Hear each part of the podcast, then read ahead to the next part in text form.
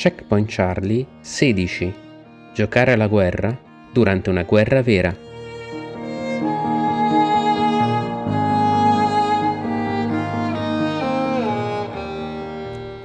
Ciao a tutti e bentrovati a Checkpoint Charlie, il podcast eh, dedicato al gioco di simulazione, alla storia, alla storia militare e a tutto il resto. Come sempre, rieccoci qui, è sempre un piacere fare queste puntate del podcast perché sapete sì il grosso del mio lavoro sono i video di blog però ogni tanto avere la possibilità anche di ritrovarci magari di fare una chiacchierata un po' più tranquilla un po' meno veloce ecco su certi argomenti un po' di approfondimento sapete che mi fa sempre molto piacere e so anche che è da voi molto molto apprezzata. Questo mi fa veramente, mi fa veramente piacere.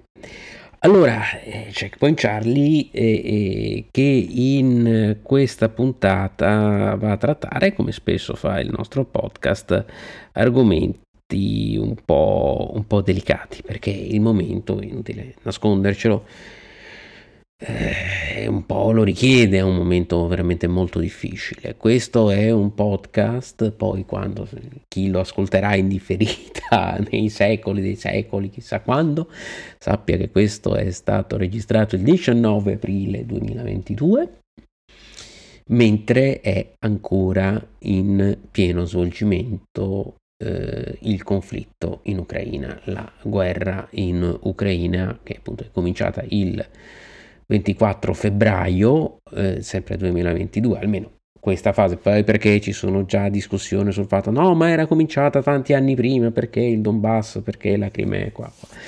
Quella che diciamo viene comunemente considerata questa fase attuale del conflitto in Ucraina è ufficialmente, mettiamola così, cominciata il 24 febbraio con l'invasione da parte delle forze armate della Federazione russa del territorio ucraino appunto senza farci troppe, eh, troppi, troppe discussioni sopra. Diciamo, questa fase del conflitto è cominciata eh, adesso. E è un conflitto che sta oggettivamente eh, attirando su di sé molta, molta attenzione da parte dell'opinione pubblica mondiale eh, ed europea, anche, ed europea, ovviamente perché in, in piena, eh, cioè, alla parte est, però diciamo in pieno territorio europeo, quantomeno europeo continentale, eh, e quindi inevitabilmente ci riguarda tutti da vicino. E ha fatto grande scalpore eh, ma ovviamente è anche molto importante dal punto di vista della politica internazionale, dal punto di vista strategico, degli assetti geopolitici. Ora non serve essere un esperto di geopolitica per capire che un conflitto di questa portata ha diramazioni su tutti, su tutti i settori.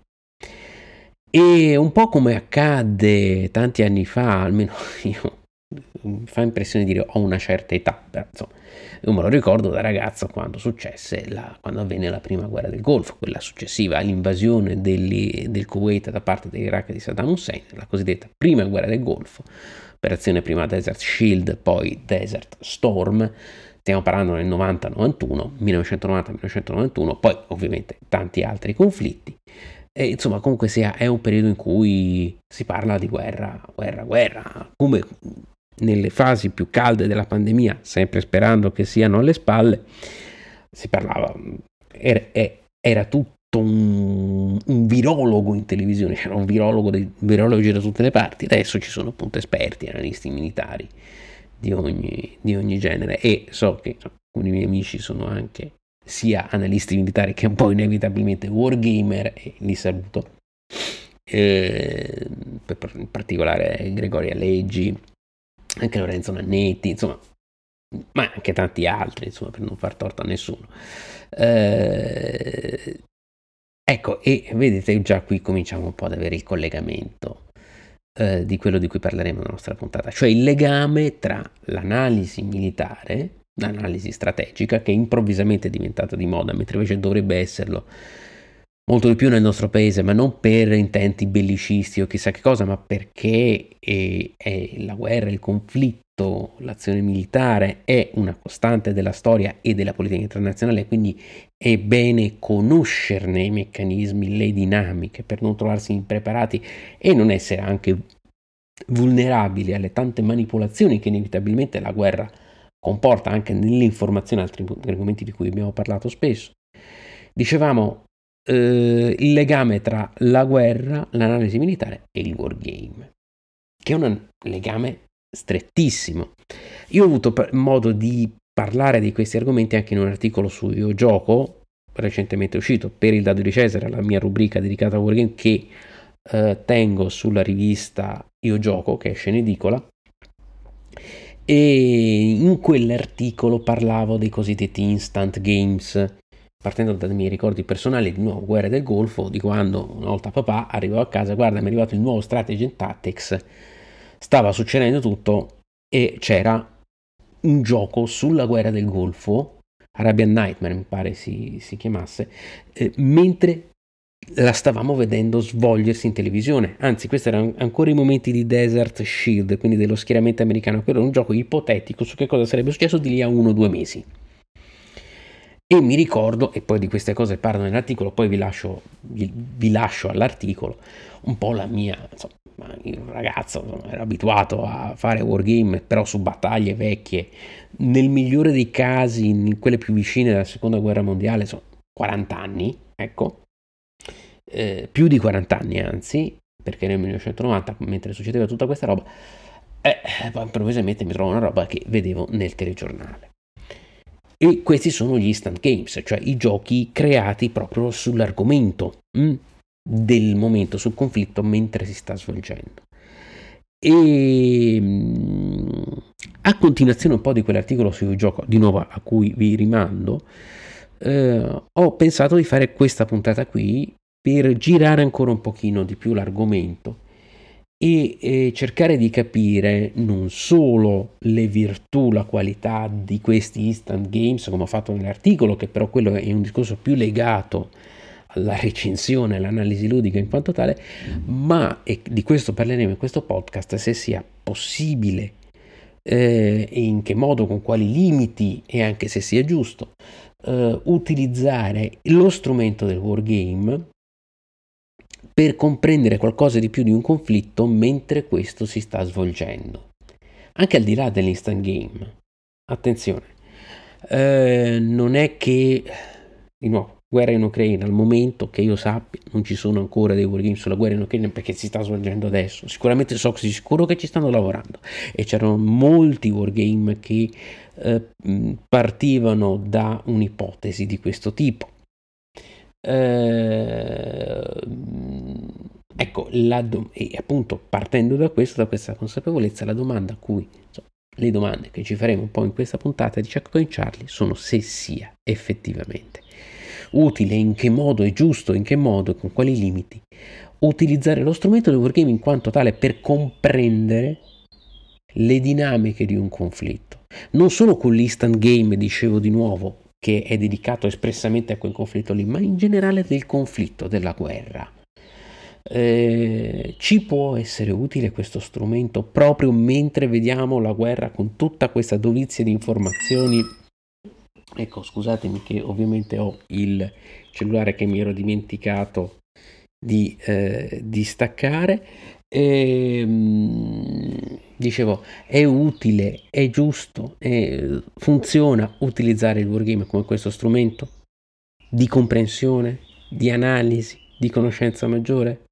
Possiamo veramente capire, perché questa poi è la domanda fondamentale, qui entriamo nel vivo, dopo questa lunga premessa, eh, possiamo veramente capire qualcosa di più della realtà, delle cose, di come vanno le cose partendo da un gioco? Anche se quel gioco è un gioco di simulazione che quindi ha un rapporto molto stretto con la realtà, anche al di là del singolo conflitto, proprio ce l'abbiamo davanti al telegiornale, la guerra che cosa significa, e proviamo anche a capire qualcosa in maniera più attiva che dalla semplice visione di un telegiornale anche tramite il gioco di simulazione, anche tramite il wargame, che è un modello che ricrea un conflitto e quindi ci fa capire molte cose della dinamica di un conflitto, anche quando quel wargame magari tratta di un altro conflitto o magari era stato fatto eh, su dei presupposti di questo conflitto, con la mappa di questo conflitto mentre si sta svolgendo, ma con presupposti diversi, magari ordini di battaglia diverse, regole diverse, eccetera. Ci può aiutare? Ecco, eh, partendo da alcuni punti fondamentali. Alcuni punti fondamentali che chi fa analisi strategica, anche chi utilizza, chi crea e chi utilizza le simulazioni professionali in ambito professionale sa benissimo. Qui mi, mi riallaccio di nuovo, caro amico Lorenzo Nannetti, una delle cose che viene fuori da alcune discussioni, alcuni confronti che abbiamo avuto in rete, lui ricorda sempre che la simulazione non è assolutamente la realtà, e quindi il gioco di simulazione non ci dà una fotografia della realtà come è e come si svolgerà, non ci dà la simulazione, le analisi, soprattutto le analisi derivate dalle simulazioni non sono delle fantasmagoriche rivelazioni sul presente o chissà quali vaticini sul futuro. Però ci danno degli strumenti di interpretazione. In germe tecnico sono anche definiti insights quando hanno dei contenuti più o meno precisi, cioè proprio delle intuizioni, ma in generale ci dà degli strumenti per capire meglio la realtà. Ecco perché può essere importante anche utilizzare per comprendere una certa realtà wargame che magari non siano espressamente dedicati alla, proprio alla realtà specifica, anche che non siano degli instant games che noi stiamo vivendo, ma che ci facciano capire di più sull'andamento della guerra. Per esempio, perché improvvisamente sentiamo parlare al telegiornale di attacchi alle catene logistiche, mi rifaccio proprio al conflitto in Ucraina in cui questo è stato un argomento fondamentale, o di impatto del terreno sul movimento delle truppe, la rasputizza, cos'è la rasputizza? eh, il fango, quello che blocca i carri armati, eccetera. Perché le colonne corazzate si devono muovere in una certa maniera? Perché è necessario un appoggio della fanteria? Quali possono essere, andiamo avanti, anche nelle simulazioni politico-militari, quali possono essere le ripercussioni sul fronte interno, sulla società, sull'economia, sulla politica di un conflitto, magari quando si prolunga? Perché si cerca una, in, una chiusura eh, improvvisa, immediata di un conflitto? Magari perché non si è in grado di sostenere un conflitto di lunga durata perché l'avversario eh, cerca di bloccare questa chiusura immediata? Che cosa significa conflitto asimmetrico? Ecco, tutte queste domande trovano delle risposte eh, anche nel wargame, anche nel gioco di simulazione argomento militare, anche quando non è dedicato espressamente al conflitto di cui stiamo parlando, conflitto che è in corso. Però le fanno capire. Giocando con qualsiasi wargame sul fronte russo, per esempio, ma non perché è quel fronte lì, anche, anche, in un altro punto del fronte russo che non sia l'Ucraina, capite l'importanza del mantenimento di una catena logistica. Capite che cosa, significa, che cosa significa quando sentite parlare in televisione di creazione di una sacca di attacco a tenaglia, per esempio. Che cos'è una sacca? Cos'è un saliente? Uh, cosa sono, cos'è una difesa in profondità? Per dirvi, tutte queste belle cose qui. Uh, ecco, il wargame ci aiuta a comprenderle in maniera diretta e immediata perché siamo noi ad eseguire queste operazioni oppure a subirle, quindi a dover cercare delle contromisure. Allora, capendo questo, capiamo come funzionano certe dinamiche e perché vengono prese certe decisioni. Si dice, eh, ma perché per evitare sono commenti un po' da bar dello sport, ma perché ah, se, hanno, se adesso si sono ritirati in questo punto, perché questi 20.000 uomini non li scaricano subito giù, giù in quest'altro punto hanno, del fronte dove hanno delle difficoltà? Wargame mi insegna che non è banale spostare 20.000 uomini da una parte all'altra del, della mappa, ci vuole tempo, ci vogliono risorse, ci, vogliono, eh, ci vuole coordinamento, ci vuole pianificazione, poi anche quando l'hai spostati che ci fai fare con 20.000 uomini che stanno lì fermi, che fai li mandi in avanti? Così? Alla bruta? No, devi avere un piano, devi avere dei progetti, devi avere delle manovre in testa, eccetera, eccetera, eccetera, eccetera. Devi avere una struttura che sia in grado di sostenere tutto questo. Ecco, tutta questa roba ce lo dà un wargame. Al di là anche che sia semplicemente un instant game, per questo ecco, andiamo un pochino aggiungiamo un altro livello a quell'articolo di un gioco che si occupava espressamente degli instant game. Qui ci stiamo occupando proprio del wargame in generale. E appunto con i limiti iniziali, quelli degli insights di cui avevamo detto, che, di cui ci parlava Lorenzo, Lorenzo Nannetti, dei limiti anche della simulazione, ma accettando questi limiti evitiamo dei travisamenti, evitiamo di chiedere alla simulazione cose che non può darci e invece capiamo e sfruttiamo in maniera migliore le sue effettive potenzialità, che vedremo sono estreme, sono veramente tante, molto e molto rilevanti, molte e molto, rile- molto rilevanti, scusate. Partiamo in questo viaggio con tre domande fondamentali. Queste tre domande fondamentali è utilizzare eh, il wargame per capire una guerra in corso mentre si sta svolgendo, wargame in senso generale. Prima domanda, è concretamente fattibile? Uh, seconda domanda, è realmente utile? Terza domanda, eh, ci sta, è moralmente legittimo? Quindi, da un punto di vista pratico, è possibile farlo? A quali condizioni, con quali limiti? È davvero utile, ci dà veramente dei risultati utili per migliorare la nostra comprensione, il nostro senso critico, la nostra interpretazione personale, al di là delle manipolazioni che, altra cosa che ci diciamo sempre, arrivano da tutte le parti. Eh. Voi dovete immaginarvi non che ci sia il grande complotto che vi vuol far capire una verità, o che peggio ancora che non esista nessuna verità perché tutte le versioni vanno bene. No, no, una verità esiste soltanto che in questo momento tutti noi siamo tirati da una parte o dall'altra per la giacchetta eh, da tutti che ci vogliono dare la loro visione ideale, perfetta, mentre invece la visione è più complessa e più diversificata. I wargame ci aiutano anche a crearci una nostra visione personale, al di là dei tentativi di darci delle soluzioni preconfezionate che, lo ripeto, sono tentativi classici, tipici di un momento bellico che arrivano da tutte le parti, senza alcuna distinzione.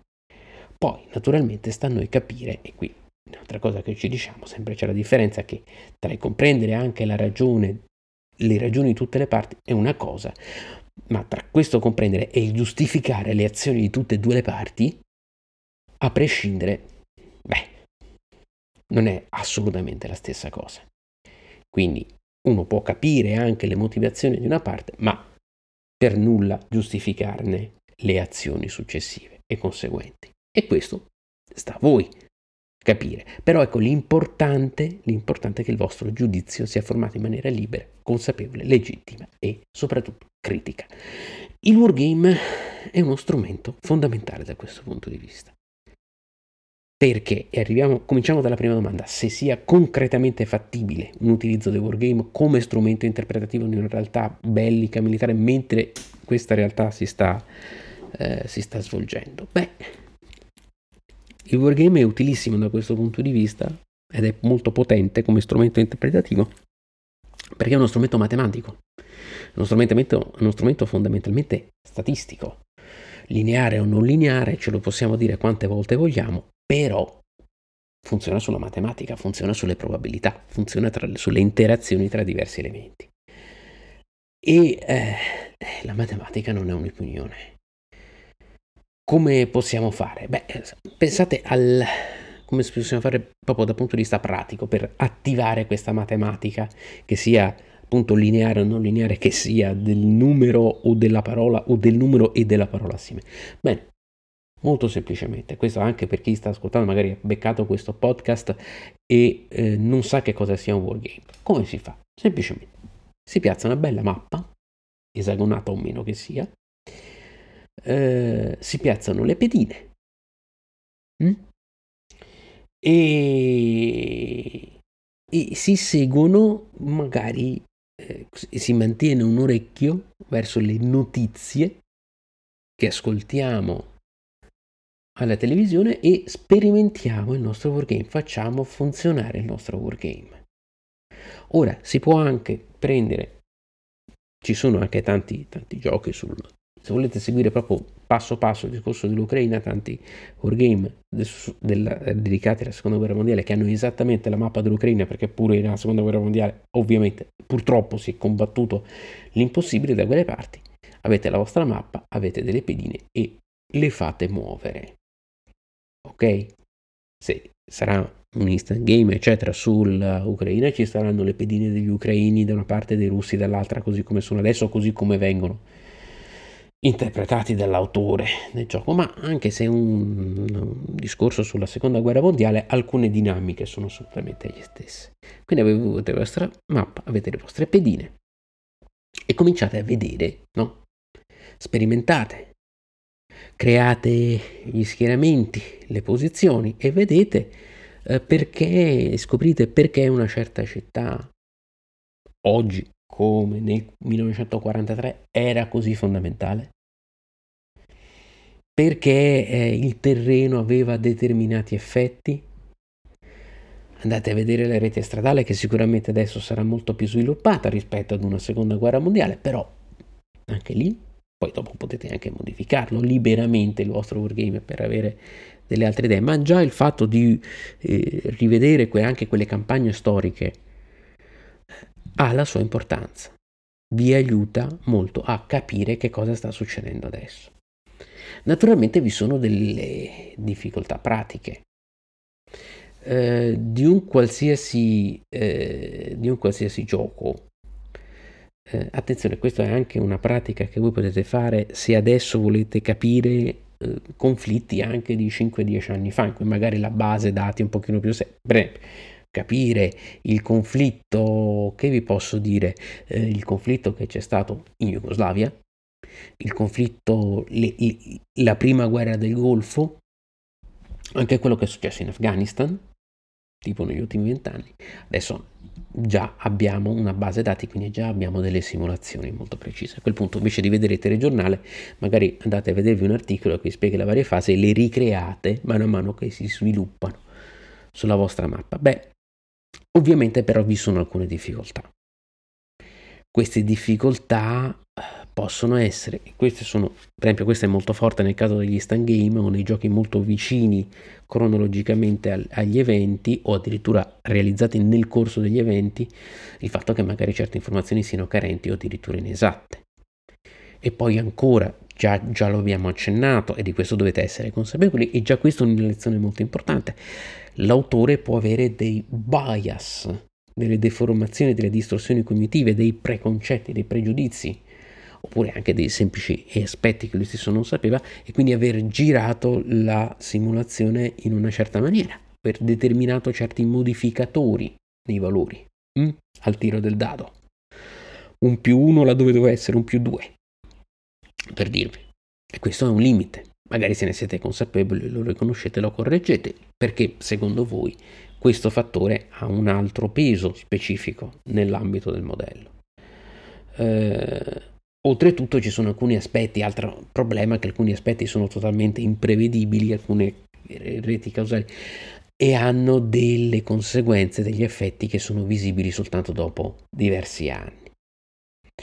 Eh, altra cosa importante da ricordarvi quando utilizzate una simulazione per studiare conflitti recenti o addirittura mentre si stanno svolgendo anche di nuovo simulazioni sia che si tratti di instant game, cioè di simulazioni su quel conflitto specifico mentre, già realizzate mentre sta svolgendo, oppure simulazioni su conflitti storicamente avvenuti nella stessa zona, ma appunto più lontani nel tempo, è il fatto eh, che eh, al, c'è il cosiddetto la, la, visione volo d'uccello, il complesso di Dio, nel senso che il wargame tende a far vedere una mappa con le vostre belle pedine in cui si sa più o meno tutto, anche se tutti i wargame hanno diversi meccanismi eh, dedicati a ricreare la nebbia di guerra, però ovviamente c'è sempre questa cosa che la visione è un pochino troppo chiara, questo dovete tenerne conto.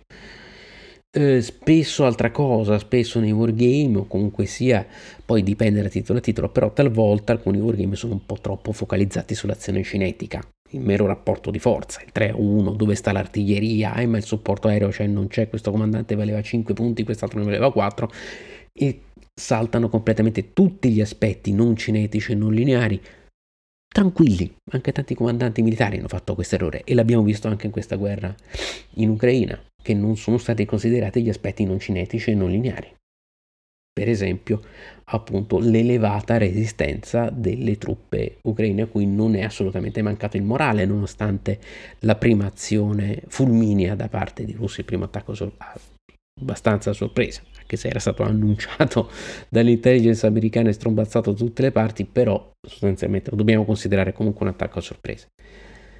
Uh, altra cosa, quindi attenzione perché, ma attenzione perché spesso questi wargame non, in, non, includono o non includono abbastanza questi aspetti non cinetici, cioè non legati al, proprio all'azione sul campo e basta, uh, ai carri armati che si sparano, ma per intenderci, ma aspetti legati più all'economia, alla società, alla cultura, al morale, eccetera, che sono gli aspetti non cinetici, spesso non lineari. Qui vi rimando al mio gioco d'Arianna, il mio libro per capire che cosa intendiamo con aspetti lineari ed aspetti non lineari e la loro interazione, perché ci sono entrambi in una simulazione. Quindi anche gli aspetti cinetici e lineari non hanno importanza. Oh, eh, cavolo. Però ovviamente diciamo, sono aspetti da equilibrare e da ribilanciare. Altra difficoltà è che spesso si rischia più di trovare una conferma non tanto la realtà, le condizioni che ci possono essere in un, eh, in un determinato momento, in una determinata situazione, ma ai propri preconcetti. Se io ho l'idea che l'esercito russo si muova adesso esattamente come si muoveva nel 1941-42 a ondate umane, mentre invece non eh, capisco che si muove in maniera diversa, non capirò appunto come oggi si muove esercito russo, che in maniera diversa, radicalmente diversa rispetto al 41-42, anche se alcune cose sono rimaste, ma altre sono completamente diverse. Magari ho questo mio preconcetto e penso di trovare, magari mi comporto durante la simulazione in quella maniera lì e magari perdo, dico ma perché ho perso così tanto buona la simulazione che è fallata? No, sono io che ho semplicemente applicato un preconcetto, la simulazione mi ha detto hai perso perché non funzionano così le cose. E poi ovviamente c'è la gestione del caso, l'altro grande limite è il caso, è il, il dado, il tiro che può essere ponderato quanto volete, però appunto c'è sempre questo aspetto e questo aspetto può distorcere. Ecco perché per capire bene una situazione non basta una partita sola, servono più partite, fare più esperimenti, vedere com- come vanno le cose, chiedersi, magari ritornare indietro di qualche turno, ok, questo attacco è andato male, quindi mi ha portato in questa direzione, ma se fosse andato bene, facciamo, ritorniamo indietro di un paio di turni, rimettiamo le pedine così come stavano, cosa sarebbe successo se invece questo attacco avesse avuto maggiore fortuna? Questo è un modo critico, eh, giusto, corretto, razionale di impostare il problema, di valutare ipotesi alternative. Se lo volete usare non solo come forma di divertimento, il gioco di simulazione wargame, ma appunto anche come forma di approfondimento della propria conoscenza, della propria consapevolezza di una determinata situazione. E questi sono un po' i grandi limiti. Poi ovviamente ci sono altre difficoltà un pochino più specifiche. Per esempio, ricordatevi la regola di Philip Sabin, il suo Simulating Wars, il suo Keep It Simple Stupid, questo concetto. Le simulazioni semplici, però che siano fatte bene e non banali, cosa che è molto difficile, eh, spesso sono quelle che vi lasciano maggiore margine di interpretazione delle situazioni rappresentate, cioè vi lasciano più concentrati de, sul, sugli eventi e meno sulle regole, quindi maggiori margini di interpretazione nel senso che vi lasciano più spazio al vostro approfondimento della situazione, dell'argomento, effettivamente, degli eventi e quindi sono eh, state meno concentrati sulle regole, più sulle dinamiche generali e quindi capite di più, sono più utili da questo punto di vista. Anche perché queste simulazioni semplici, di nuovo paradosso di Essig, di nuovo Guerre di carta 2.0, di nuovo il gioco di Rihanna, lì ne parlo molto del paradosso di Essig, però sostanzialmente simulazioni più semplici che introducono meno regole, meno tiri di dado, eccetera, introducono anche meno distorsioni statistiche. Quindi paradossalmente più un sistema è semplice, però basta, deve essere ben congegnato e meglio vi riporta verso la probabilità eh, corretta, reale, introducendo meno aspetti erratici della statistica. Se io una stessa azione la eh, posso descrivere con un singolo sistema statistico, però molto ben congegnato, piuttosto che con 10 sistemi statistici diversi, ho 9 margini di erraticità in meno. Non è poco, ecco, perché anche un sistema statistico quando io lo vado a creare può avere può essere sbagliato, può avere delle distorsioni all'interno. Però ovviamente questo poi adesso non entriamo troppo nel dettaglio, però è una cosa che dovete sempre valutare. Eh, poi di nuovo ricordiamo ancora una volta quello che ci dice l'amico, Lorenzo Lennetti, le analisi e le simulazioni danno soltanto degli insights, non dei responsi, quindi anche per questo è necessario farle più volte, è necessario capirle, riflettere, magari anche, oppure anche fermarsi a metà e capire ok adesso andrà così perché è successa questa cosa qui.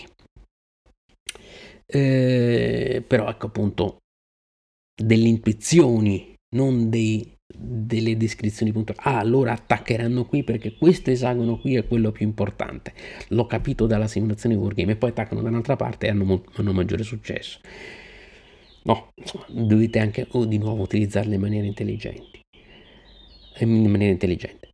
però appunto le potenzialità della fattibilità, gli margini perché tutto ciò sia effettivamente fattibile, cioè si possono utilizzare delle simulazioni per accrescere la propria conoscenza su eventi bellici in corso, beh, le potenzialità sono molte perché in effetti ci sono moltissime simulazioni sia su guerre reali recenti che su guerre attualmente in corso che su guerre ipotetiche, in particolare la serie Next War, di cui insomma un attimino accennato su Facebook, perché adesso mi documenterò un po' su questa serie, serie Next War della GMT, una serie di conflitti ipotetici in Corea, in, a Taiwan, nel Vietnam, eh, India, Pakistan e Polonia, nel senso di Europa orientale, quindi anche paesi baltici, che sono molto molto interessanti, sono molto molto ben fatte. E, e, quindi, ma c'era anche la rivista Modern War che purtroppo, la rivista Modern War della Decision Games hanno deciso di chiuderla pochi mesi prima che scoppiasse il conflitto in Ucraina. Secondo me adesso andrebbe a ruba anche perché tragicamente, tragicamente sarebbe comunque molto interessante, probabilmente sarebbe anche eh, balzata. Io nella cronaca ha fatto diversi eh, eh, wargame su uh, scenari di guerra ipotetica nell'Europa orientale. Eh, insomma, diciamo, potenzialità ci sono, lo strumento lo permette, lo strumento lo consente, fra l'altro uno strumento, il wargame è soprattutto analogico e non digitale che è facilmente modificabile, già ve lo permette di capire determinate dinamiche di base già anche quando è fatto su di uno stesso territorio ma su conflitti diversi, di nuovo Europa orientale, fronte orientale, molte cose della seconda guerra mondiale vi fanno capire molte cose della guerra moderna da quelle parti. Ovviamente, sempre con prudenza, ovviamente facendo attenzione, non applicando pedissequamente modelli storici di un'epoca ad un'altra. Il motivo per cui io dico sempre no, che, che non mi piacciono troppo le similitudini tro- storiche troppo strette. Però, comunque sia, dicevamo, eh, le potenzialità ci sono, sia appunto che siano wargame dedicate a epoche del passato sugli stessi territori, la geografia è importante, quella geografia deve un po' rimanere quella, anche se anche lì perfino altre guerre in altri posti vi fanno capire certe dinamiche della guerra attualmente in corso, oppure che appunto si tratti di eh, simulazioni ipotetiche su conflitti eh, proprio in questa stessa zona oppure eh, instant games, cioè giochi effettivamente dedicati, simulazioni create a partire dalle informazioni attuali sul conflitto in oggetto. Diciamo in generale che dal punto di vista concreto, della fattibilità concreta, non è una, un'impresa semplice, ma si può fare a condizione di ricordarsi di avere sempre di fronte a sé un modello, quindi un'approssimazione, per quanto statisticamente ponderata. Eh, quindi su, su, basi statistiche, basi razionali, ma sempre un modello, sempre un'approssimazione, sempre una semplificazione, in, una, in parte almeno con elementi di astrazione, non è una rievocazione, né la palla di vetro. Eh, diciamo, eh, fra l'altro, un modello che deve rimanere interattivo, quindi deve essere un gioco, gioco nel senso di oscillazione tra eventi che non sono determinati a prescindere, sono indeterminati e quindi appunto ha esiti variabili che in parte dipendono dal caso. Anche il caso ponderato, quello che volete sulla base dell'interpretazione degli eventi, della, del, dell'importanza dei diversi fattori, però comunque sia sempre esiti non determinati a prescindere, sempre esiti variabili, interattivo, quindi deve reggere anche l'interazione tra più giocatori, tra più soggetti, tra le loro decisioni e quindi introduce inevitabilmente delle semplificazioni, delle astrazioni, semplificazioni quindi eh, riduce all'osso determinati elementi, determinati fattori, astrazioni, scusatemi, eh, sì, delle astrazioni, quindi li eh, astrae da determinati contesti che sarebbe troppo difficile, veramente troppo caotico riuscire a rappresentare nella loro interezza e quindi delle distorsioni. È inutile, sappiamo benissimo che ci sono delle distorsioni, c'è una lunga letteratura sulle patologie della simulazione e va bene, però lo sappiamo, non significa che lo strumento non è utile, soltanto dobbiamo conoscerne i limiti pratici, concreti. Eh, però attenzione anche qui, questo discorso di esiti variabili, di nuovo non sono esiti a caso ed evitate la sindrome di Ugaki, che era Ugaki, era l'ammiraglio giapponese che quando fecero la simulazione giapponese, la marina imperiale giapponese immediatamente prima di Midway, l'ufficiale, un giovane ufficiale disse ma se a Midway improvvisamente ci fossero tutte le porte aeree americane e non una sola come pensiamo che ci, ci possa o che non arrivino addirittura da Pearl Harbor come pensiamo che dovranno arrivare cosa sarebbe successo se, cosa succederebbe se ci fossero tutte e tre le porte aeree americane? Addirittura no addirittura il, l'ufficiale giapponese in questione ha detto cosa sarebbe successo se le porte aeree americane fossero già in zona fossero solo due e poi in realtà erano addirittura tre Ehm, tirarono il dado e venne fuori il risultato che tre portaerei giapponesi su quattro sarebbero state distrutte. Se gli americani avessero avuto già due portaerei in zona fermi ad aspettare, se avessero capito tutto il piano giapponese. Eh, Ugaki, che era l'ammiraglio che gestiva la simulazione, anche un po' per non imbarazzare gli ufficiali superiori che tenevano i giapponesi, perché di solito gli americani er-, l'hanno fatti tenere ai giovani ufficiali, disse no, vabbè, ma questo è un tiro di dado singolarissimo, questo non ha, non ha importanza, ignoriamo questo risultato, è solo venuto un doppio 6 per dirvi sul dato, basta, su due dati, basta, non, non importa, eccetera. Evitate questa cosa perché la simulazione ogni tanto ve li dà questi insights. L'insights era di Midway che attenzione cari giapponesi, che il vostro piano è ottimo di attaccare Midway. Se gli americani non sanno niente, hanno soltanto due portaerei fermi a Pearl Harbor, devono correre a portarle verso Midway, me- me- mezzo all'oceano. E allora ok, quindi devono agire. Piccolo particolare tecnico, gli americani avevano capito tutto perché avevano decifrato i messaggi, il codice navale giapponese, in zona non avevano due portaerei ma ne avevano addirittura tre, perché una che era stata danneggiata nel Mar dei Coralli in realtà l'avevano riparata in tutta fretta e quindi stava di nuovo lì, stavano lì ad aspettarli, il risultato che affondarono non tre portaerei giapponesi su quattro, ma quattro portaerei giapponesi su quattro. Quindi sostanzialmente distruggendo o minando alla radice, oltretutto uccidendo una marea o neutralizzando una marea di piloti giapponesi esperti, minando alla radice il potenziale aereo giapponese nel, nel Pacifico. Quindi questa è occhio alla sindrome di Ugaki, che è vero che le simulazioni ogni tanto danno delle risposte strane sulla base degli esiti del caso, però vi fanno vedere, eh, lì la simulazione di Midway era, perché i giapponesi erano bravissimi a fare simulazioni navali, non erano cretini, erano studiati bene i parametri e la simulazione studiata bene diceva, oh, guardate che se gli americani hanno capito tutto, ci fanno molto male. E infatti, e infatti. Eh, quella era la prova che la simulazione giapponese di Midway era perfetta, però se poi dopo si ignorano gli esiti. Quindi attenzione, ecco, attenzione anche quando le simulazioni vi danno degli esiti che voi non, un pochino non vorreste, comunque non vi immaginate. Mm, date loro ascolto, perché vi stanno dicendo qualcosa di importante. Poi, regola finale, dal punto di vista della fattibilità concreta, ricordate che non state giocando nel mondo vero, ma in un mondo creato dal designer con i parametri, con le tabelle, con le regole indicate dal designer, con gli ordini di battaglia indicati dal designer. Anche quando parliamo di giochi sulla seconda guerra mondiale, sulla guerra del Vietnam, io lo dico sempre, si può creare una storia dell'immagine che gli americani hanno avuto dalla guerra del Vietnam studiando i loro giochi da quando erano instant game, quindi dalla fine degli anni 60, anni se- prima metà anni 70 sul Vietnam, a quelli che stanno facendo ora, che stanno creando ora. Vedete che sono radicalmente diversi. Perché? Erano stupidi? Eh, erano vittime della loro stessa propaganda? No, erano basate su determinate interpretazioni degli eventi, che ovviamente negli anni 60, fine anni 60 e soprattutto prima metà anni 70 erano diverse rispetto a quelle che si possono avere nel 2020, 21, 22, ma già dal, diciamo dal 2000 in avanti, ma anche dal 1990 in avanti, eh, per quello che era dalla la guerra del Vietnam, però eh, erano altre idee, ma erano anche altre idee di conflitto e quindi ha una sua, eh, una sua importanza. Questa. Quindi ci ricorda che è, è il mondo come lo vede il designer. Richard Berg fa un wargame sulla battaglia di Agincourt nel Medioevo, guerra dei cent'anni tra inglesi e francesi? Beh, quella che noi giochiamo nel suo gioco è, non è Agincourt così come è avvenuta, ma è Agincourt come esiste all'interno del mondo di quel gioco, un po' come fosse un po' un gioco di ruolo.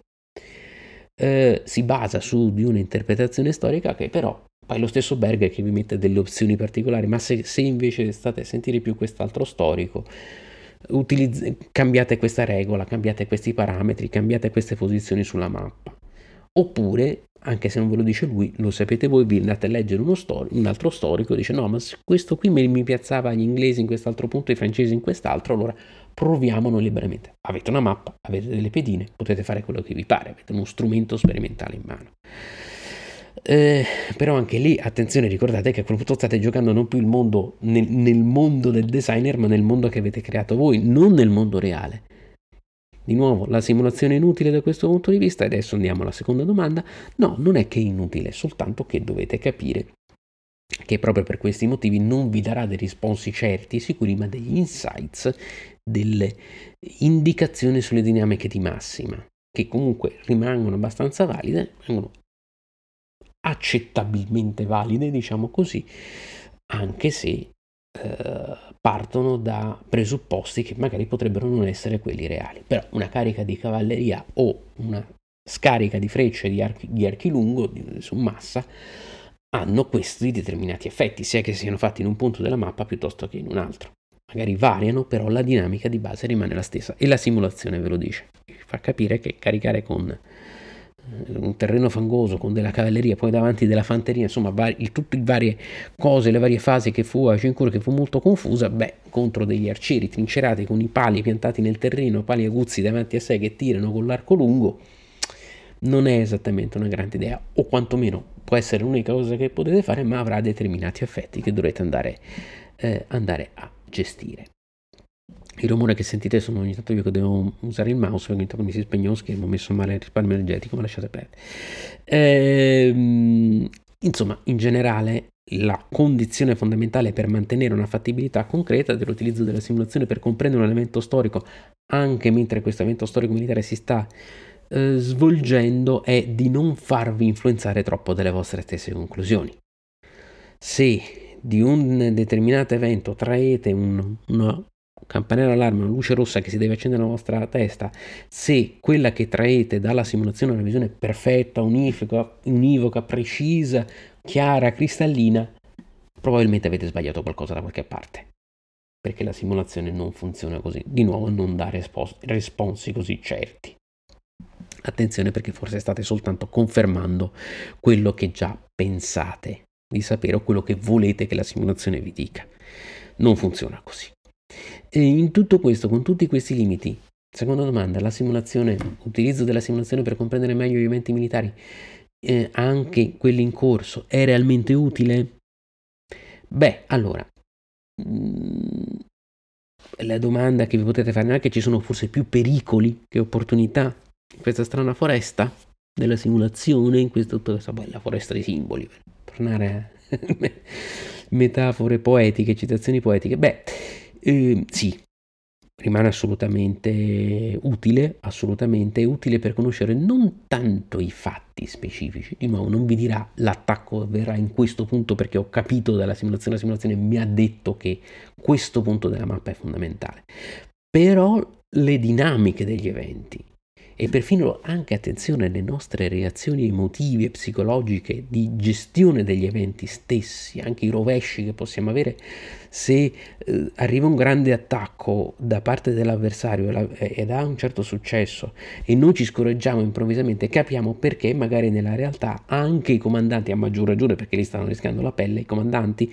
sul campo hanno avuto quella reazione che non ci pare raziona- così tanto razionale evitiamo la cosa da bar dello sport. Oh, ma che scemo, qui avrebbero dovuto contrattaccare qui, qui e qui. Probabilmente su una mappa è chiaro, ma se voi stessi, perfino su di una mappa, durante un wargame, quindi non rischiate niente, siete stati presi dallo scoramento, capite a maggior ragione perché i decisori che prendono decisioni sul piano reale, sul campo, può avere quello scoramento, può prendere delle decisioni non razionali.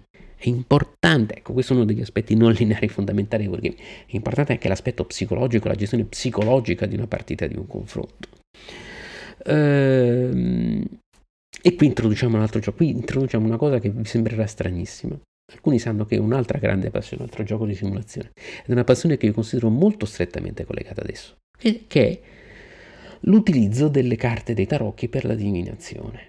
Ora voi immaginate Riccardo che si mette lì a fare i tarocchi e dice ah incontrerai l'uomo della tua vita o farai un lungo viaggio. No, io non li faccio in questa maniera. Questa è una cosa stupida, un, utilizzo stupido dei tarocchi.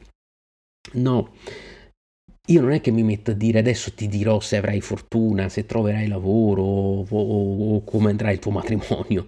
Non do vaticini quando faccio i tarocchi. Esattamente, ecco perché è così strettamente collegato, esattamente come io non chiedo un responso, un vaticino preciso ad un wargame eh, su di una determinata situazione, sia storica che attuale che presente. Io presento degli scenari con i tarocchi.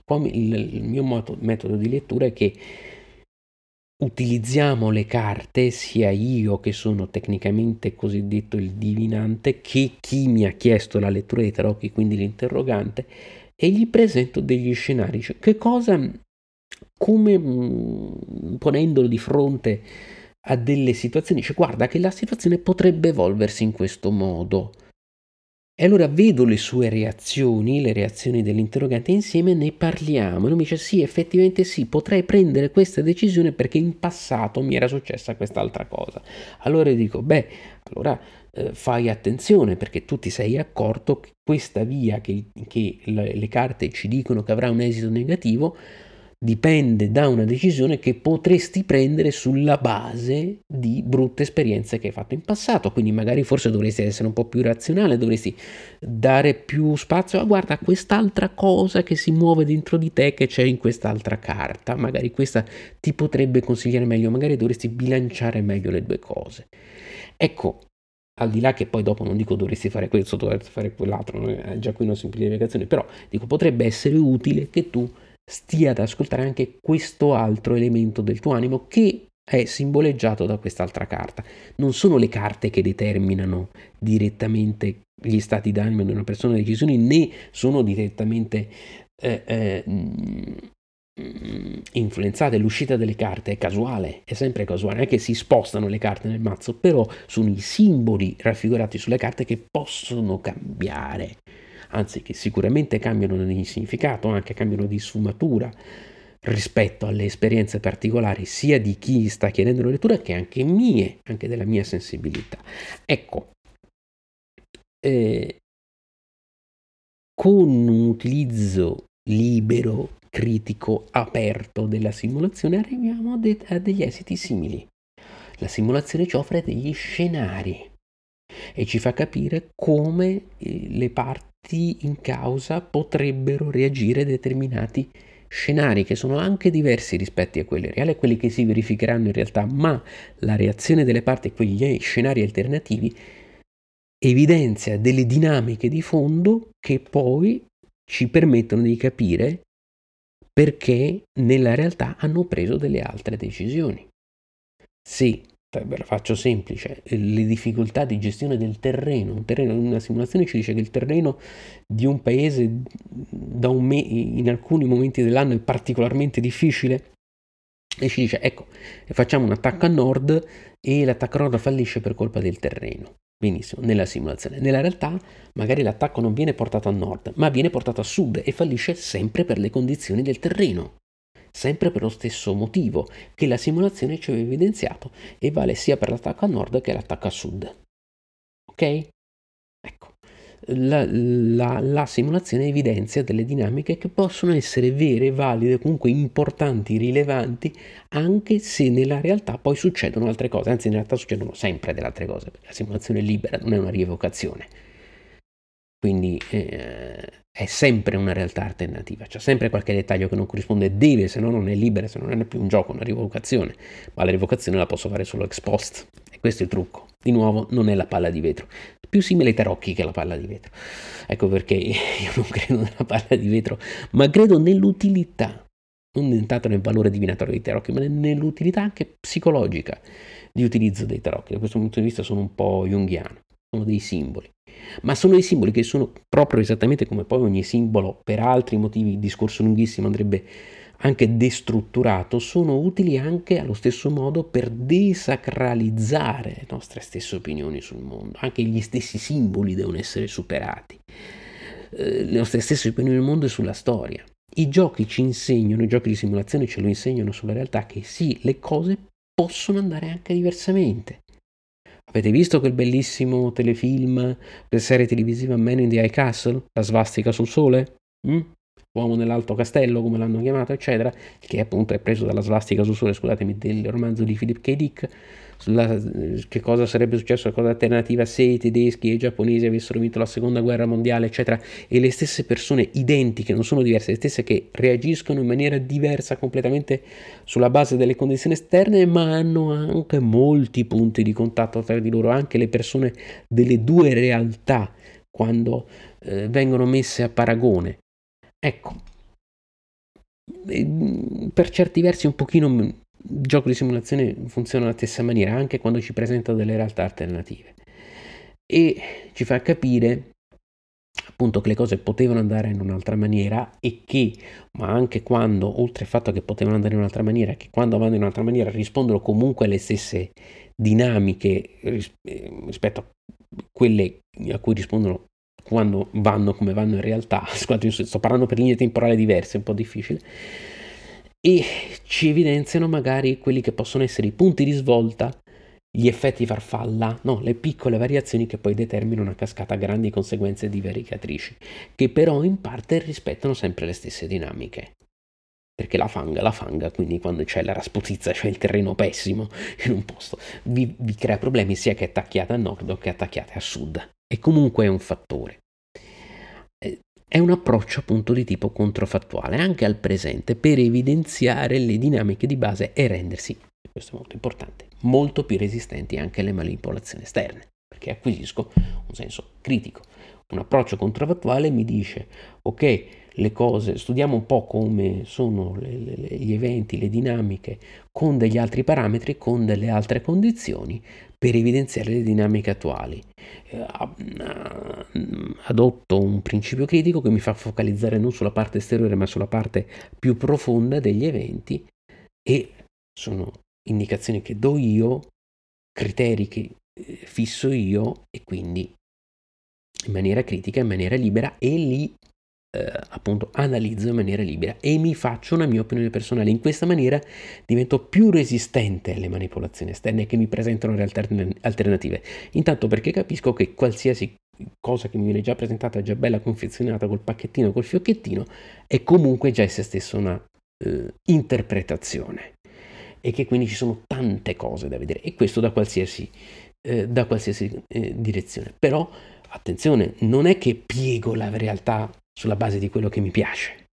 Secondo me alcuni sono buoni, alcuni sono cattivi, quindi tutto questo lo vedo col mio filtro. No, la simulazione ci insegna esattamente il contrario, che sono tutte situazioni complesse, ma che vanno tutte quante filtrate in maniera razionale sulla base di un filtro razionale, di un filtro statisticamente valido e concentrandosi sulle dinamiche e non su quello che ci piacerebbe che sia la realtà, ma su quello che potrebbe essere effettivamente, anche e soprattutto quando non ci piace, anche e soprattutto quando ci pone altre domande.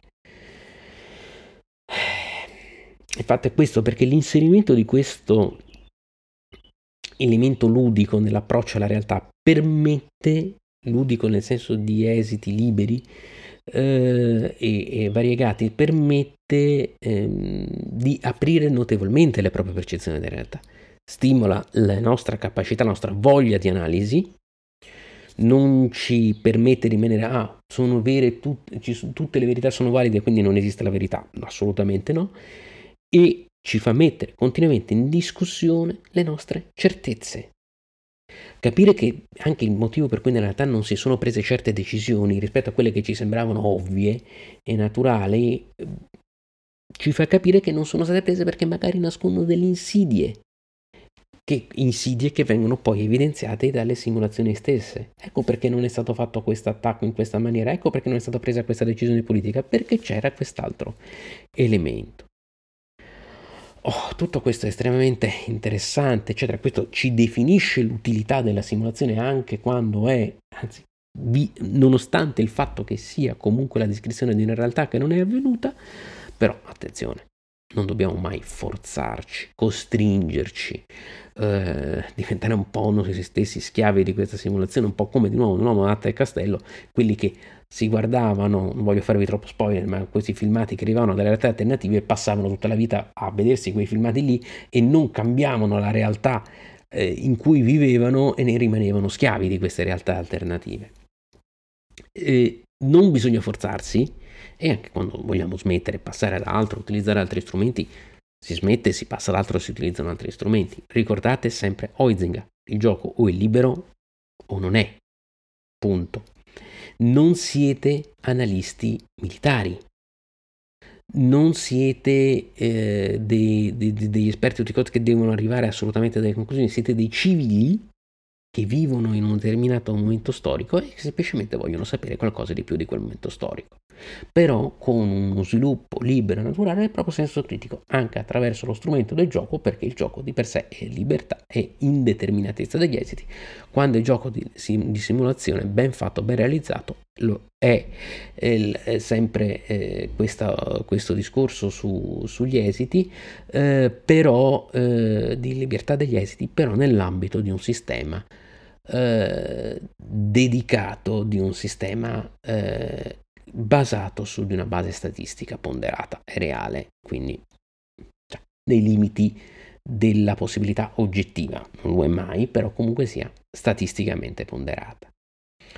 E soprattutto altro grande, e questa è un'altra delle utilità fondamentali, e con questa voglio chiudere questa seconda domanda, eh, è il gioco di simulazione con la possibilità di cambiare anche i parametri in corsa, di adattarli alle proprie interpretazioni, alle proprie anche sperimentazioni in maniera libera, però sempre all'interno di un sistema ponderato, e soprattutto ci insegna la libertà di non accettare il gioco così com'è ma di modificarlo. Quindi di non accettare passivamente tutto quello che vi viene detto, ma di fare ricerche, approfondire, sperimentare, eh, valutare visioni alternative, non eh, fermarsi a nessuna visione preconfezionata, libertà di modificarlo, sempre sulla base della razionalità, non di quello che ci piacerebbe, appunto di nuovo.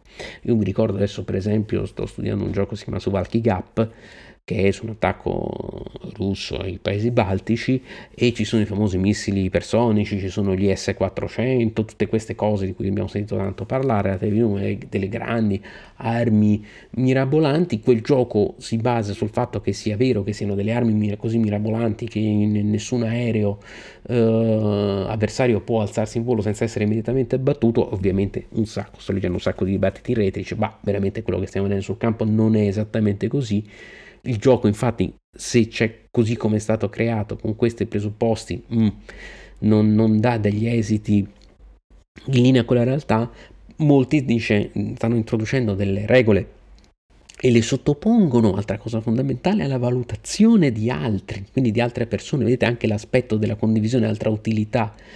Eh, vista la muto dei social, le, le, le, le comunità di giocatori moderni, questa è una cosa molto molto recente ma molto importante, c'è sempre stata ma adesso è molto semplice, beh, li stanno sottoponendo agli altri giocatori e stanno vedendo ma se noi cambiassimo questa regola, rendessimo un pochino meno potenti, beh oh, improvvisamente la simulazione si comporta, ci dà degli esiti più vicini alla realtà. Vedete, questo aiuta anche un po' per il famoso debunking, il fact checking, no? Sviluppare che improvvisamente se togliete una, una, una, variabile, beh, le cose si riallineano rispetto a quello che stiamo vedendo nella realtà, anche quando è uno scenario diverso, perché ovviamente è un attacco ipotetico sui paesi baltici ha altri presupposti rispetto all'attacco attuale in Ucraina, però eh, alcune dinamiche di nuovo rimangono assolutamente le stesse.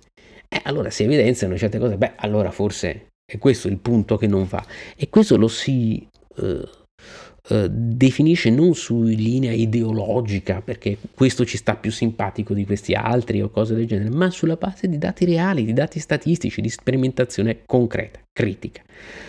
E di nuovo, anche soltanto leggere i risultati delle sperimentazioni di altri, di altri giocatori è sempre utile. Poi voi partite quelle, utilizzate quelle, eh, quelle sperimentazioni, quelle variazioni, le, le, le, valutate da per voi, poi dopo scrivete no ma secondo me guarda che secondo me invece dovrebbe essere quest'altro eh, fattore, oppure sì la modifica che hai fatto è giusta ma io la farei in un'altra maniera. Un dibattito mm, paritario, libero, critico, senza acrimonia, senza questa maledetta acrimonia che c'è sempre. Anche questo di un'utilità estrema già solo questo, anzi, comunque sì, anche questo è estremo. Andiamo alla terza domanda, che è un po' in chiusura, che siamo già, stiamo parlando già da un bel po'. Terza domanda, beh, eh, la sua importanza.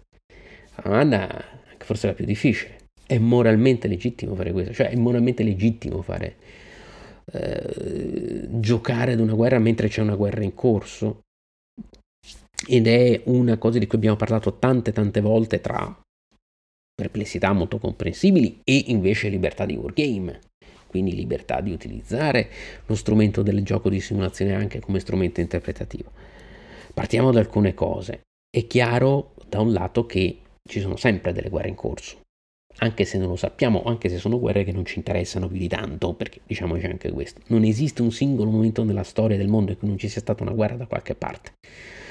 Quindi già di per sé, però non è, non è che ah, ci sono sempre guerre e quindi non ci sono mai guerre, no, ci sono sempre guerre e quindi ci sono sempre guerre nella storia.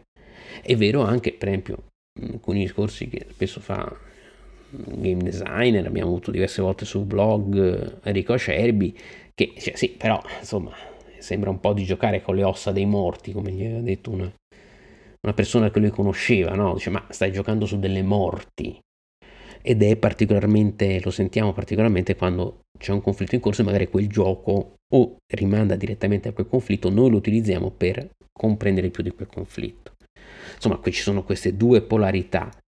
Eh, in mezzo c'è la posizione quella di Wells, che capire la guerra è un modo per evitare la guerra stessa, cioè capire la guerra, utilizzare anche il gioco di simulazione per capire la guerra ci fa capire le sue dinamiche, ce la va gli toglie tutto il sostrato di gloria e controgloria oppure di chissà quali rivanchismi, di quali idee politiche, ideologiche da una parte e dall'altra, eccetera, la riporta alla realtà dei fatti, la cruda, terribile realtà dei fatti. E capirla è anche un modo per evitarlo, quantomeno capire che non è una cosa bella, che non si risolvono bene le cose con la guerra, che è una patologia, che la guerra arriva quando la diplomazia, quando la politica non riescono ad ottenere certi risultati o quando i risultati in questione non sono ottenibili tramite strumenti politici e diplomatici, ma che comunque è sempre un aspetto negativo, distruttivo, caotico della storia. Anche se è una sua logica, e appunto capire la sua logica ci aiuta anche a comprendere questo. Però ecco appunto, e qui entriamo al solito vecchio discorso, che se capire la guerra è un modo per evitarla, capire il presente in tempi di guerra diventa quasi un dovere civico, perché diventa una sorta di, io lo chiamo una specie di pacifismo attivo. Cioè io studio la guerra da un punto di vista proprio storico, scientifico e appunto anche simulativo, anche statistico, anche razionale, proprio come forma ulteriore di consapevolezza della negatività della guerra. E da un lato, e dall'altro, siccome la frase in guerra la prima vittima è la verità, eccetera, allora in un mondo di fake news, di idee preconcette, di manipolazioni continue di cui abbiamo parlato nell'ultima ora, preservare, anzi incrementare il proprio spirito critico e la propria consapevolezza sono atti, io li considero moralmente non utili, necessari. Orwell, che anche questo ho citato recentemente, dire la verità è un atto rivoluzionario. Eh, e anche perseguire spesso la verità è un atto rivoluzionario, quantomeno prepararsi all'atto rivoluzionario di, rivoluzionario di dirla, in maniera sensata, cioè non, non, pensare di dire una verità quando in realtà è, una, è un proprio preconcetto mascherato. Quindi mettere in critica anche se stessi, soprattutto se stessi, e soprattutto le proprie preconcezioni, però avendolo alla fine, non rimanendo così un magma indistinto, che anche quello è molto utile alle manipolazioni. Certo, però l'amico Enrico Scerbi ha ragione, ci vuole anche un certo stomaco e soprattutto non dobbiamo considerare la guerra come un gioco, per quanto possa avere delle dinamiche che possono essere rappresentate da un gioco. Dobbiamo evitare le semplificazioni, addirittura le glorificazioni, nonché addirittura delle improprie immedesimazioni. Mm, questo sia ben chiaro perché poi ogni tanto escono fuori come dei fiumi carsici questi problemi, queste cose.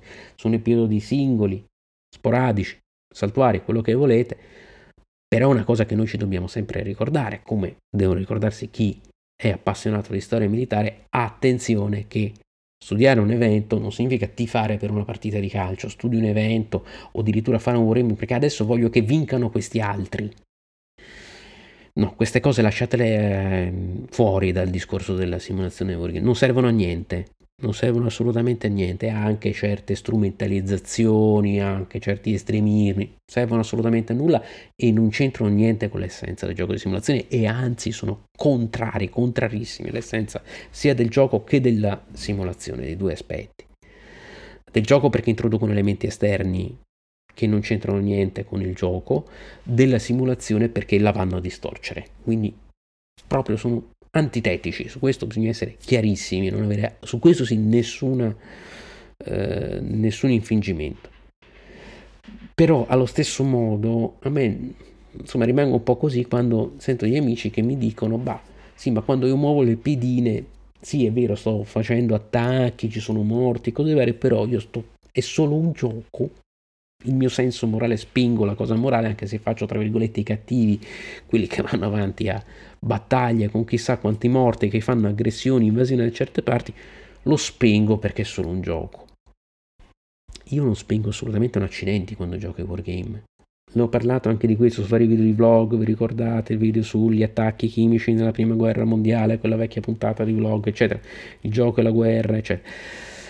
Io lo accendo ancora di più, il mio senso morale è ancora più acceso per cogliere le sfumature drammatiche più profonde degli eventi tramite il gioco. Ecco perché non solo è moralmente legittimo, ma se fatto con questo spirito, l'utilizzo del gioco per comprendere un conflitto anche quando quel conflitto o altri conflitti sono in corso, non solo è moralmente legittimo, io lo considero per certi versi moralmente necessario, un, atto, un atto di importanza, di consapevolezza civica e morale civica per la società, morale per la individualità, per il mio senso critico eh, e per la mia comprensione, sempre sapendo che non è che ah, oh, faccio questo perché scopro che sono un figo, perché ho l'analisi in mano, perché adesso capisco tutto e ve lo insegno di un evento, ma per carità, probabilmente per arrivare alla conclusione che ne saprò ancora meno rispetto a come quando avrò ancora meno certezze, anzi avrò ancora meno certezze rispetto a quella che avevo quando ho cominciato il gioco, ma forse avendo meno certezze ne saprò di più. Socrate. Mm. Sapere di non sapere è un sapere, anzi forse è il sapere. Però attenzione, non che non ci sia la verità, di nuovo, che tale verità non sia totalmente, completamente conoscibile. Kant, fenomeno e numero, tutte cose che ritornano qua nel podcast. Eh, ecco, però, più semplicemente, L'utilizzo del gioco è una preziosa opportunità di comprendere la realtà di una guerra senza che però durante il gioco si faccia male a qualcuno. Non si fa male a nessuno in un wargame. Questa è una cosa che trovate in On Wargaming di Caffrey, che è un testo fondamentale per capire cosa sia il wargame. Fra l'altro lo trovate pure eh, liberamente scaricabile in PDF completo, un trattato fondamentale in cui continuamente dal punto di vista tattico, dal punto di vista operativo, eh, gli ufficiali militari e gli analisti di intelligence continuano a dire la grande virtù del wargame è che noi possiamo fare esercitazioni, analisi, mh, mm, interpretazioni in ambienti di laboratorio, per così dire, senza che effettivamente nessuno si faccia del male. Faccio un'esercitazione tramite un wargame quell'esercitazione salva delle vite perché dalla, dalle conclusioni, e Caffrey riporta diversi esempi legati soprattutto alla guerra del Golfo, beh, o anche l'Afghanistan, beh, noi abbiamo preso certe decisioni anziché altre sulla base degli esiti delle simulazioni che abbiamo fatto e queste decisioni che abbiamo preso hanno salvato sia vite dei nostri militari che vite dei civili. Quindi la simulazione aiuta anche da questo punto di vista e aiuta appunto in un ambiente in cui oggettivamente non si fa male a nessuno. Però il capire, vedere le pile delle perdite dell'avversario e capire, cacchio, questi sono migliaia e migliaia di uomini morti, mi aiuti a comprenderlo senza che ci siano effettivamente migliaia e migliaia di uomini morti. Però eh, c'è, c'è questa analogia e quindi questo senso di consapevolezza della realtà, beh, mi ritorna. E poi, altra cosa che citiamo spesso, lettera, la, la famosa lettera a mio figlio di Umberto Eco, è più eh, moralmente discutibile un wargame che ti fa riflettere, capire meglio la realtà, un gioco di guerra, lui parlava di giochi sulla guerra, eccetera, giochi di avventura, ma sempre con l'elemento bellico dietro, o forse non è più moralmente discutibile, gestionale, un piazzamento lavoratori che ti astrae dalla realtà e manco poi dopo te la fa più riconoscere, ti fa pensare che la realtà della produzione economica siano tanti mini carini che vanno a lavorare senza tutto quello e va felicissimi di lavorare e basta con la paga che gli dai a prescindere, senza invece entrare nelle dinamiche della realtà. Ti fa credere che magari tutti i modelli economici siano belli, carini, simpatici, che la espansione di, di sfere di influenza di un paese si applichi senza guerre e poi dopo quando succedono le guerre, ah, guarda un po', ecco, leggete la lettera a mio figlio di Eco, alla fine da che cosa deriva eh, quelli che giocano alla guerra da ragazzini e quelli che invece giocano solo col meccano, tra virgolette, che poi è bellissimo, giocato anch'io col meccano, si giocano tutti e due, ma solo quelli che giocano a creare dei meccanismi perfetti. Gli uni diventano magari pacifisti, consapevoli della, della gravità delle violenze, del ter- terribile valore della guerra, gli altri, eh, gli altri poi dice addirittura, beh, ecco, magari dice anche, un, esagera anche un pochino, però dice, beh, gli altri vanno a creare i campi di concentramento. Quindi eh, addirittura, cioè, fanno tutti gli scambi così perfetti, gli scambi ferroviari per portare la gente nei campi di concentramento. Vabbè, lui esagera in quella, in quella lettera, non è che voglio dire questo, però attenzione, attenzione a dare etichette di eticità o meno da una parte o dall'altra. Leggete lettera a mio figlio di Ecco. Gli, ins- insomma, gli insegnamenti che poi anche una guerra del passato ci può dare sono preziosi verso altri conflitti futuri, ipotetici o anche presenti. Studiare certe cose della seconda guerra mondiale e della prima guerra mondiale ci aiuta, sempre con tutti i limiti, non facciamo trasposizioni troppo dirette, però con tutti i limiti possibili a comprendere meglio anche i conflitti reali, i conflitti e i conflitti ipotetici che ci potranno essere anche nel futuro, i conflitti futuri che ci saranno. Questi sono tutti insegnamenti che noi non dobbiamo perdere e il gioco ci aiuta anche a comprenderli, un altro modo per comprenderli. Tornando poi alla fine, l'abbiamo nominato prima, Wells, piccole guerre alla fine, il board game insegna what a blunder, blundering thing war is, che cosa goffa, erratica, folle, eh, blundering, che inciampa da tutte le parti, che si muove a caso anche sul caos, quindi caotica, possa essere una guerra. Le piccole guerre insegnano what a blundering thing a great war will be. Cosa sarà? Che cosa caotica sarà una grande guerra, se, togliendo gloria, togliendo tutte queste uh, cose, ah, andiamo lì, onore qui, lì, eccetera, ci insegna veramente. Il wargame, di nuovo, l'abbiamo detto prima, è una pratica di pacifismo attivo, non pacifismo e basta. La guerra è brutta, lo dicono chi, lo dice chiunque, grazie, come dire voglio la pace nel mondo.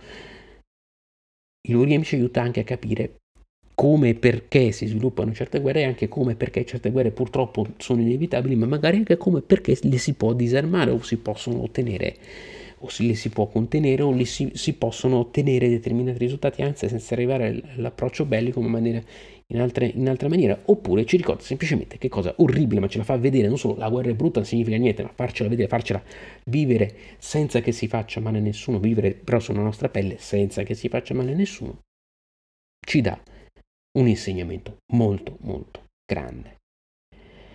E questo anche e soprattutto mentre c'è una guerra così vicina in corso.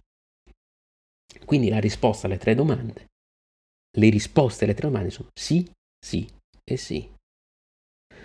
Eh, è una conferma ulteriore dei tre aspetti che ho evidenziato nelle guerre di carta 2.0 e quindi andiamo alle conclusioni tranquilli, che sono coinvolgimento, conoscenza e consapevolezza.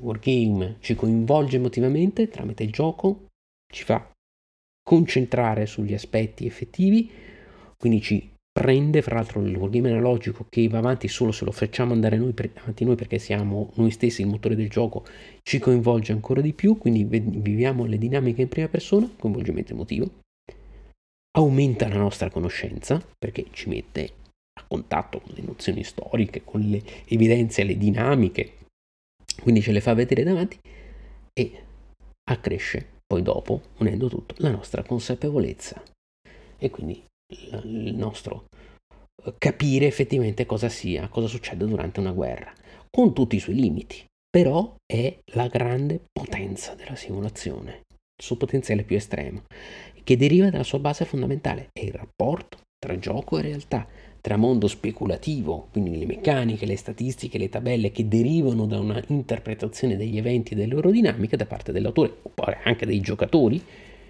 sia nelle loro modifiche libere che poi nella loro pratica effettiva del gioco, quindi mondo speculativo da una parte e mondo reale dall'altra.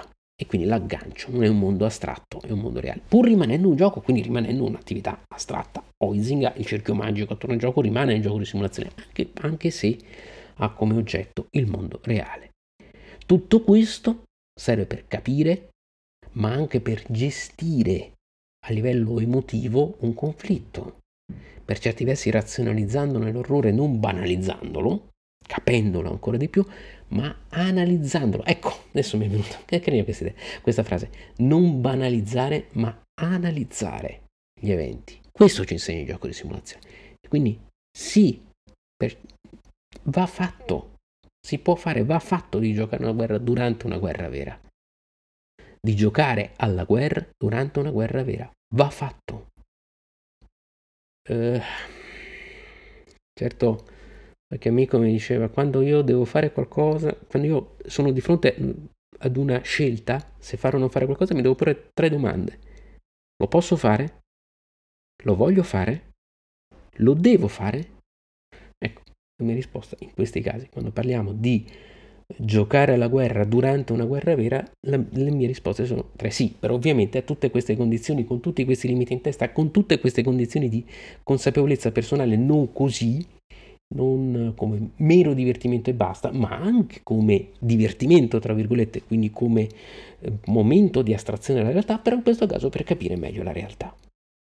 Quindi, appunto, lo si può fare, magari anche in più persone, com- anche come esercizio per mantenere il proprio esercizio critico, la propria lucidità conoscitiva e per certi versi anche la propria capacità di gestire queste terribili notizie che ci arrivano ogni giorno. Non giocandole e basta, ma razionalizzandole tramite la ponderazione statistica del gioco di simulazione, il nostro coinvolgimento personale, il nostro coinvolgimento anche emotivo e la nostra capacità di gestire certi eventi e anche di capirli e, quando possibile, di evitarli. Bene, è stata veramente una lunga chiacchierata. Io vi saluto, vi do appuntamento.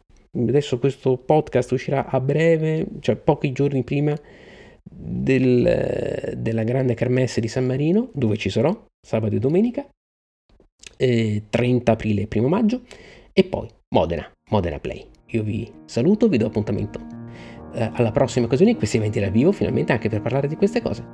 E come sempre, il nostro turno di guardia finisce qui. Ciao!